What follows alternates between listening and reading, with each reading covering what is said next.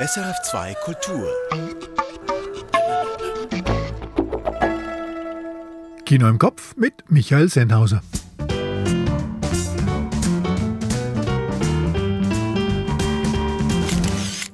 Heute stelle ich den neuen Film von Steven Spielberg vor, The Fablemans.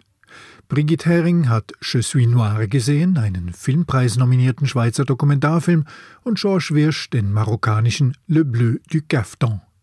Dazu erleben wir die Wiedergeburt eines Kinos in Freiburg. Und das Tonspurrätsel haben wir ebenso bereit wie die Kurztipps.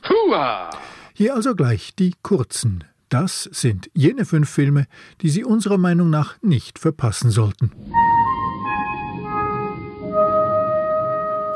The Fablemans von Steven Spielberg. Der Regisseur ist längst seine eigene Legende. Aber mit diesem charmanten Film präsentiert er seine Genese als Zauberlehrling des Kinos so wunderbar, dass wir ihm alles glauben wollen. The Fablemans von Steven Spielberg. Mehr dazu folgt gleich. Tar von Todd Field. Mehr als bloßes Hashtag MeToo mit der von Kate Blanchett verkörperten Star-Dirigentin. Ein furioses, virtuoses musikalisches Kinokunstwerk ohnegleichen. Tar von Todd Field. Aftersun von Charlotte Wells. Erinnerung an einen Tochter-Vater-Urlaub. In diesem liebevollen, lichtdurchfluteten, melancholischen und atmosphärisch dichten Debüt sitzt jedes Bild, jede Geste, jedes Wort. Aftersun von Charlotte Wells. La Linie von Ursula Mayer. Margaret hat zugeschlagen. Nun muss sie 100 Meter Abstand halten von ihrer Mutter. Mit raumgreifender Präzision schreibt Ursula Mayer ihre filmische Familientopographie fort. La Linie von Ursula Mayer. Pamphir von Dimitro Sukolitki Sobczuk. Ein symbolbeladener Schwarzhandelwestern aus den Karpaten, atmosphärisch aufgeladen durch die unheimlichen Strohkostüme einer Karnevalsfeier. Pamphir von Dimitro Sukolitki Sobczuk.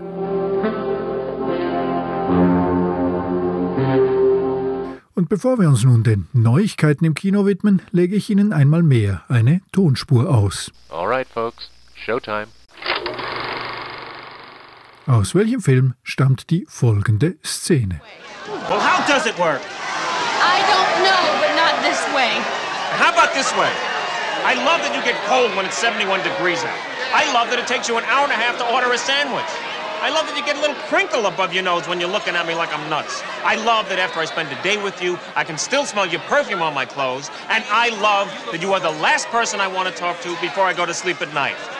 And it's not because I'm lonely, and it's not because it's New Year's Eve. I came here tonight because when you realize you want to spend the rest of your life with somebody, you want the rest of your life to start as soon as possible. See? That is just like you, Harry. You say things like that and you make it impossible for me to hate you. And I hate you, Harry. I really hate you.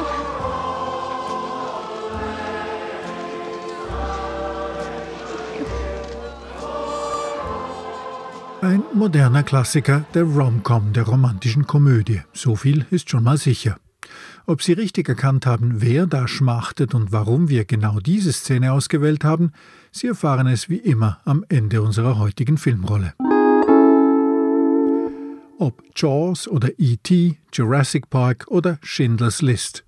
Als Filmregisseur steht Steven Spielberg für das ganz große Hollywood-Erzählkino. Jetzt hat er all seine lebenslang sorgfältig gepflegten Geschichten um die Anfänge seines Regiegenies in einen verspielten, charmanten Film gepackt. The Fablemans.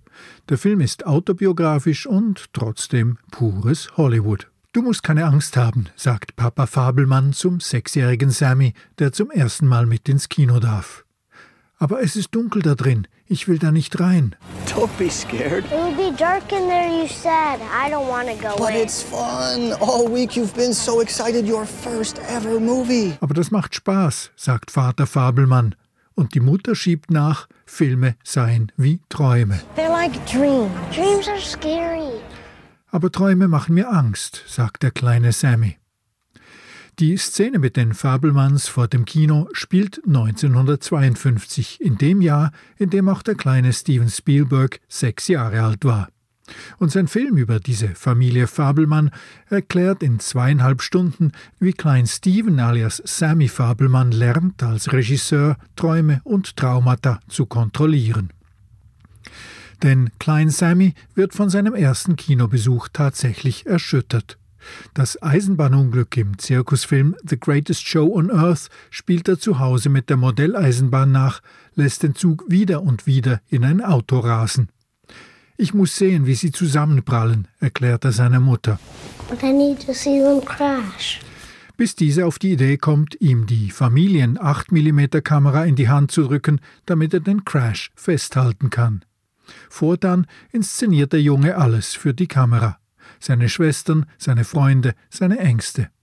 Als Regisseur bestimmt er selber, was passiert, bis er in seinen Aufnahmen von einem Familienpicknick erkennt, dass seine Mutter wohl dem besten Familienfreund näher steht als dem Vater. Sozusagen verraten vom eigenen Medium ist Sammy danach entschlossen, die Filmerei aufzugeben. Der Umzug nach Kalifornien, die schließliche Trennung der Eltern, antisemitische Ausfälligkeiten an der neuen Schule, das alles traumatisiert den Teenager weiter. Er gibt dem Egoismus seiner Mutter die Schuld daran, bis seine Schwester ihn darauf aufmerksam macht, dass er, Sammy, von allen Familienmitgliedern mit seinen Ängsten am meisten so sei wie die Mutter. Out of everyone in this out of control, falling apart family, the one who's most like Mitzi is you.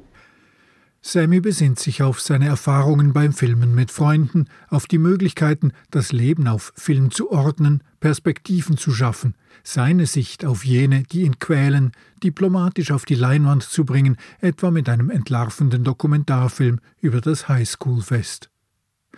Aus dem Zauberlehrling mit der Kamera wird der Magier der filmischen Erzählung, der Balancemeister von Angst und Hoffnung, der Bannerträger von Familienwerten, Mut und Widerstand. Und so pathetisch das klingt, Spielberg erzählt seine eigene Hollywoodmäßig überhöhte Künstlergenese mit so viel Charme und Ironie, Herz und Großzügigkeit, dass man sich gerne wohlig seufzend dem Film überlässt. Schließlich weiß da einer ganz genau, wohin die Reise geht. Mommy and Daddy will be right next to you. The lights will go down. There may be some organ music as the curtain opens. Don't be scared. Steven Spielbergs autobiografischer Film The Fablemans ist für sieben Oscars nominiert und läuft bei uns jetzt im Kino. Die Oscarverleihung in Los Angeles, die findet in der Nacht auf Montag statt. Je suis noir heißt ein neuer Schweizer Dokumentarfilm, der jetzt im Kino läuft. Ich bin schwarz. Aber das Noir im französischen Titel ist weiblich und plural.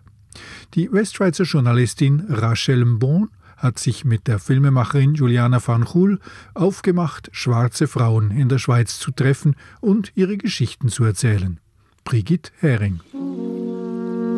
Je suis née en Suisse, ce pays qui a toujours affiché une image idyllique. Das ist Rachel Mbon, Protagonistin und Mitautorin dieses Films. Ma mère est une Suisse allemande pure souche. Mon père venait du Congo. La couleur de peau qu'il m'a léguée me force à me questionner depuis que je suis enfant. Sie ist geboren in der Schweiz, einem Land, das die Idylle pflege, sagt sie. Tochter einer durch und durch deutsch-schweizerischen Mutter und eines schwarzen Vaters aus dem Kongo. Wegen seiner und ihrer Hautfarbe habe sie ihre Existenz schon als Kind hinterfragt. Heute vernetzt die Journalistin Rachel Mbon schwarze Frauen in der Schweiz, organisiert Zusammenkünfte. Das war nicht immer so, wie sie im Lauf dieses Films erzählt. Sie habe ihre schwarze afrikanische Seite immer zu verstecken versucht, um so schweizerisch wie nur irgend möglich zu leben. Jetzt, nach dem Tod ihres Vaters, hält sie sich selber den Spiegel vor, schaut selbstbewusst hinein und sieht sich erstmals auch als schwarze Frau. Ausgehend von ihrer eigenen Geschichte, die den Film als roten Faden durchzieht, trifft Rachel Mbon andere schwarze Schweizerinnen unterschiedlichster Herkunft, die aber alle Ähnliches erlebt haben. einen strukturellen Rassismus. Dem waren und sind sie seit ihrer Kindheit ausgesetzt in diesem Land. Sie alle haben sich deshalb möglichst unsichtbar gemacht und wollten so schweizerisch wie möglich sein. Trotzdem wurden sie immer verraten durch ihre Hautfarbe, ihre Haare. Viele der Geschichten, die sie erzählen, stimmen nachdenklich, traurig oder aber klingen so unwahrscheinlich, wie sie wahr sind. Brigitte Lamvadio ist Rechtsanwältin. Bei einer Uniprüfung wurde sie, die Tochter von schwarzafrikanischen Eltern, von einem Professor gefragt, ob sie adoptiert sei. Er habe sich das gefragt, weil sie so intelligent sei. Une aventure euh, au niveau de l'université où euh, euh, vous débarquez, vous faites votre examen oral et puis le professeur vous dit mais mademoiselle, vous êtes adoptée? Pardon, vous êtes adoptée? Non, je suis pas adoptée. Mes deux parents sont bien noirs, d'origine africaine. Et ah ouais, vous êtes tellement excellente que je me suis posé la question. Die Psychologin Carmel Fröhlicher ist kämpferisch optimistisch. Sie sei Schweizerin. Ihre Kinder sprechen nur Schweizerdeutsch und seien Schweizer. Die Menschen, die keine vielfarbige Schweiz wollten, würden am Ende verlieren, ist sie sich sicher. Oui, I'm also Swiss. Ça. Et, et, et ça, c'est important. Pour nos enfants, surtout. Parce qu'ils sont tous suisses, hein, ces enfants. Ils parlent seulement le Schweizerdeutsch, etc. Ce sont des Suisses. Alors, les gens qui, qui, qui, qui refusent la Suisse multicolore, euh, ce sont les perdants. Die idyllische Schweiz verändert sich. Die Black Lives Matter-Bewegung hat endlich dazu geführt, dass sich schwarze Frauen in der Schweiz organisieren und engagieren. Auch der Film Je suis noir ist Teil der erst jetzt beginnenden Aufarbeitung. Unaufgeregt und ruhig ist er gefilmt und erzählt, die Geschichten aber sind aufwühlend und nachhaltig. Brigitte Hering. Der Dokumentarfilm Je suis noir ist für den Schweizer Filmpreis nominiert und läuft jetzt in Bern, Winterthur und Zürich. Weitere Spielorte folgen. Orientalisches Gewand mit sechs Buchstaben. Darauf lautet die Lösung im Kreuzworträtsel ziemlich sicher Kaftan. Bis heute gehören Kaftane fest zur maghrebinischen und nahöstlichen Damenmode. Le Bleu du Caftan heißt nun ein neues Kinodrama, in dem ein solches Tunikakleid eine zentrale Rolle spielt. Vor allem aber geht es um die Menschen um dieses Kleid herum. Georges Wirsch hat sich Le Bleu du Caftan angeschaut. Mit Nadel und Faden wird genäht, alles von Hand. Die Titelsequenz des Films schildert das mit atemberaubender Sinnlichkeit. Seide, Damast, Brokat. Ein Stoff wirft Falten. Dunkelblau. Petrolblau, nicht Marineblau, heißt es später im Film. Flinke Finger ziehen im Gegenlicht feinste Goldschnur ab einer Holzrolle. Ein purpurner Saum wird sorgfältig bestickt mit kleinsten Fadenschlaufen. Die marokkanische Regisseurin Mariam Tousani macht das nicht zum ersten Mal. Schon im Vorgängerfilm Adam, da ging's um Backen. Da wurde der Teig mit enorm viel Liebe geknetet, gefüllt und geformt. Diesmal erotisiert Tousani den Umgang mit Textilien. Und erotisiert, das ist kein zu starkes Wort. Denn so klingt das etwa, wenn der Schneidermeister seinem Lehrling einen Kaftan hinhält und sagt, Schau, nach 50 Jahren immer noch so schön wie am ersten Tag. 50 عام مازال ما تبدلش مازال فيلم بحال النهار الأول غزال نقدر نشوف إلا بغيتي Kann ich mal haben? fragt der Lehrling. Nur zu. Zwischen den beiden Männern knistert's. Offen aussprechen würden die beiden das nicht. Liebe zwischen Männern steht in Marokko unter Strafe. Und vor allem, Meister Halim ist glücklich verheiratet mit Mina. Glücklich, das heißt, Mina weiß von Halims Homosexualität, hat sich aber arrangiert. Mina wird gespielt von Luna Azabal und die Schauspielerin betont genau dieses Unausgesprochene, das gefalle ihr an dieser Rolle. In einer Paarbeziehung, in der die eine Hälfte homosexuell sei und beide Hälften das wüssten, sei es womöglich besser, das Thema nicht zu konkretisieren. surtout quand un des partenaires, en l'occurrence dans, dans, cette histoire d'amour, est homosexuel et l'autre pas, euh, évidemment, on, on, sait, tu sais, que je sais, que je sais, tu sais, mais on va pas concrétiser ça par la parole, le dire, parce qu'effectivement, y y aurait, ça pourrait casser quelque chose. Klare Worte könnten etwas zerstören. Für den Film Le Bleu du Caftan heißt das wenig Dialog. Stattdessen Gesten und Blicke. Und genau das kann die Regisseurin Tusani. Sie selbst sagt dazu, die richtige Nähe der Kamera sei das Wichtigste. Manchmal müsse man die Figuren atmen hören. Parfois très proche, parfois en laissant respirer, ou on est dans, leur, dans chacun de, de leurs de leur petits gestes, et parfois justement en prenant de la distance et en les observant, euh, sans jamais être dans quelque chose de, de voyeuriste. Voyeuristisch ist Tusani tatsächlich nicht. Sex kommt zwar vor, doch was zählt, ist die Nähe im Herzen. Wie Mina ihren Mann trotzdem liebt. Wie Halil seine Frau trotzdem liebt. Da opfern sich zwei starke Wesen füreinander auf, auch in sehr schweren Zeiten. Das ist wunderschön. Und die beiden können es einfach miteinander. Etwa, wenn Mina eine arrogante Kundin der Schneiderei nachäfft und Halil sich dabei kaum noch einkriegt vor Lachen.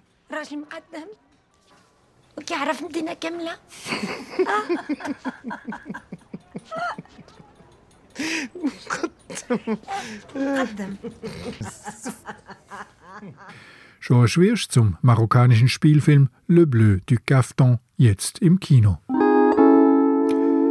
In der Stadt Freiburg im Üchtland wagt es eine Gruppe von Unternehmern, gegen den Strom zu schwimmen. In Zeiten, in denen Kinos tendenziell aus den Innenstädten verschwinden und in denen Internetstreaming via Netflix oder YouTube an Marktanteilen zulegt, wollen sie ein altes Kino zu neuem Leben erwecken. Wie kommen sie auf diese Idee und was braucht ein Kino, um in diesen Zeiten bestehen zu können? Oliver Kemper. Es ist 13 Jahre her, seit dem Kino Corso in der Freiburger Innenstadt zuletzt ein Film über die Leinwand geflackert ist. Christian Ströhle führt durch die ehemaligen Vorführungssäle, beleuchtet nur mit Baustellenscheinwerfern. Das Gebäude wird gerade saniert, Licht gibt es noch keines. Dass der Raum mal ein Kino war, kann man nur erahnen. An den Wänden stapeln sich hunderte alter Kinosessel, in einem Saal hängt noch die Leinwand, sonst deutet nicht mehr viel darauf hin. Christian Ströhle arbeitet bei einem Filmverleih in Lausanne. Ein Wattländer Kinobetreiber sei mit der Idee auf ihn zugekommen, diesem Kino in Freiburg neues Leben einzuhauchen. Dann haben wir die äh, Räumlichkeiten da gesehen und haben gesagt, also das muss man unbedingt wieder auftun und äh, muss hier versuchen, ein, äh, ich sage jetzt mal, ein, ein interdisziplinäres äh, Kulturzentrum aufzubauen mit Schwerpunkt Kino. Und so ist der Verein Le Cricri entstanden, der das Kino betreiben soll. Cricri ist ein französischer Ausdruck für Glücksbringer. Allein auf Glück will sich Christian Ströhle aber nicht verlassen, sondern auch auf ein Konzept, welches eben nicht nur Kino beinhaltet. Man kann heutzutage in meinen Augen nicht mehr einfach noch ein Kino aufschließen, ein Ticket verkaufen und äh, Popcorn und Cola verkaufen, sondern der Ort muss man zuerst mal attraktiv gestalten, dass die Leute gerne daherkommen. Das Kino Corso soll deshalb ein ganzes Abendprogramm bieten. Es gibt einen Barbetrieb, ein kleines Restaurant, drei verschieden große Vorführungssäle und in diesen sollen auch andere Veranstaltungen stattfinden, wie Lesungen, Theater, Poetry Slams und so weiter. Deshalb müsse das Kino nicht alleine von Beginn an viel Geld einspielen wie soll ich sagen, es ist schon ein relevanter Posten, aber es ist nicht, wenn wir das Kino von Anfang an nicht zum Laufen bringen, müssen wir nicht zumachen. Sondern das, wo, wo effektiv am meisten, die, die höchste Einnahmequelle wird sein, das wird Bar sein, das wird das drumherum sein, oder? Um aber auch das Kino zum Laufen zu bringen, will Ströhle gezielt die Deutschsprachigen in Freiburg ansprechen, die in der Minderheit sind und deshalb von den Kinos zu wenig berücksichtigt würden. So erscheinen im alten neuen Corso die Filme, anders als in den anderen Freiburger Kinos, nach dem Kalender der Deutschschweiz, nicht nach jenem der Romandie. Man setze aber nicht nur auf die Zweisprachigkeit, um an Subventionen zu kommen, betont Christian Ströhle. Für den Aufbau habe man zwar die Stadt Freiburg und die Lotterie Romande um Unterstützung angefragt, bei diesen Starthilfen soll es aber bleiben. Das ist eine einmalige Eingabe. Also man möchte nicht ein zusätzliches Kulturinstitut in Freiburg auftun, wo man dann jedes Jahr wieder kommt und wenn, das, wenn, wenn wir das nachher nicht zum Laufen bringen, dann äh, ist, das, ist das wie unser Problem. Man möchte nicht auf der Tasche hocken von einer öffentlichen Subvention oder von den, von den Steuerzahlerinnen und Steuerzahlern von Freiburg. Geplant ist die Eröffnung des alten neuen Kinos Corso in Freiburg im September. Ein Beitrag unseres Kollegen Oliver Kemper. Und das war's schon fast wieder mit Kino im Kopf. Die Tonspur, die muss ich noch auflösen für Sie. Wahrscheinlich haben Sie das ja sehr schnell erkannt. Das ist die Schlussszene aus Rob Reiners unsterblicher romantischer Komödie When Harry Met Sally aus dem Jahr 1989. Zu hören ist da Billy Crystal als Harry, der endlich und reichlich spät erkannt hat, dass die von Meg Ryan gespielte Sally die Frau seines Lebens ist. Und sie erwidert seine endliche Liebeserklärung mit dem unüberzeugendsten I hate you der Filmgeschichte, bevor beide zum großen Kuss ansetzen. Well, how does it work? I don't know, but not this way. How about this way? I love that you get cold when it's 71 degrees out. I love that it takes you an hour and a half to order a sandwich. I love that you get a little crinkle above your nose when you're looking at me like I'm nuts. I love that after I spend a day with you, I can still smell your perfume on my clothes. And I love that you are the last person I want to talk to before I go to sleep at night. And it's not because I'm lonely, and it's not because it's New Year's Eve. I came here tonight because when you realize you want to spend the rest of your life with somebody, you want the rest of your life to start as soon as possible. See? That is just like you, Harry. You say things like that and you make it impossible for me to hate you. And I hate you, Harry. I really hate you.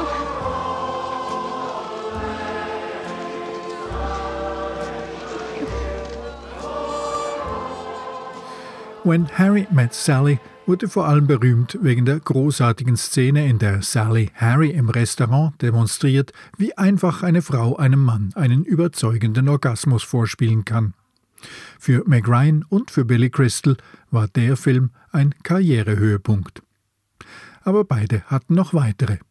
Billy Crystal hat sich aber nicht nur mit Filmen immer wieder in Erinnerung gerufen, sondern immer und immer wieder auch als ausgesprochen starker Host der Oscarverleihung, hier etwa 2012.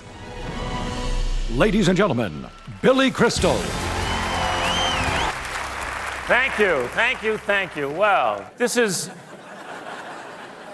this is my ninth time, ninth time hosting the Oscars.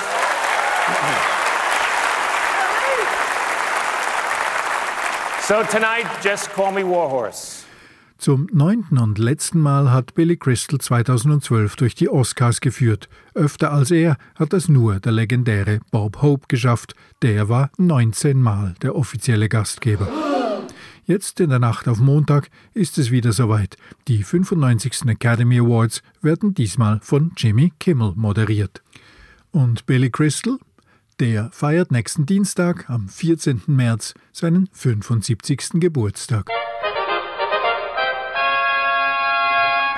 Das war Kino im Kopf. Ich bin Michael Sennhauser. Die fünf unverpassbaren Filme der Woche, die finden Sie übrigens auch jeden Donnerstag schriftlich auf sennhausersfilmblog.ch. Und Kino im Kopf gibt es wieder in einer Woche. Bis dahin viel Vergnügen in Ihrem Kino.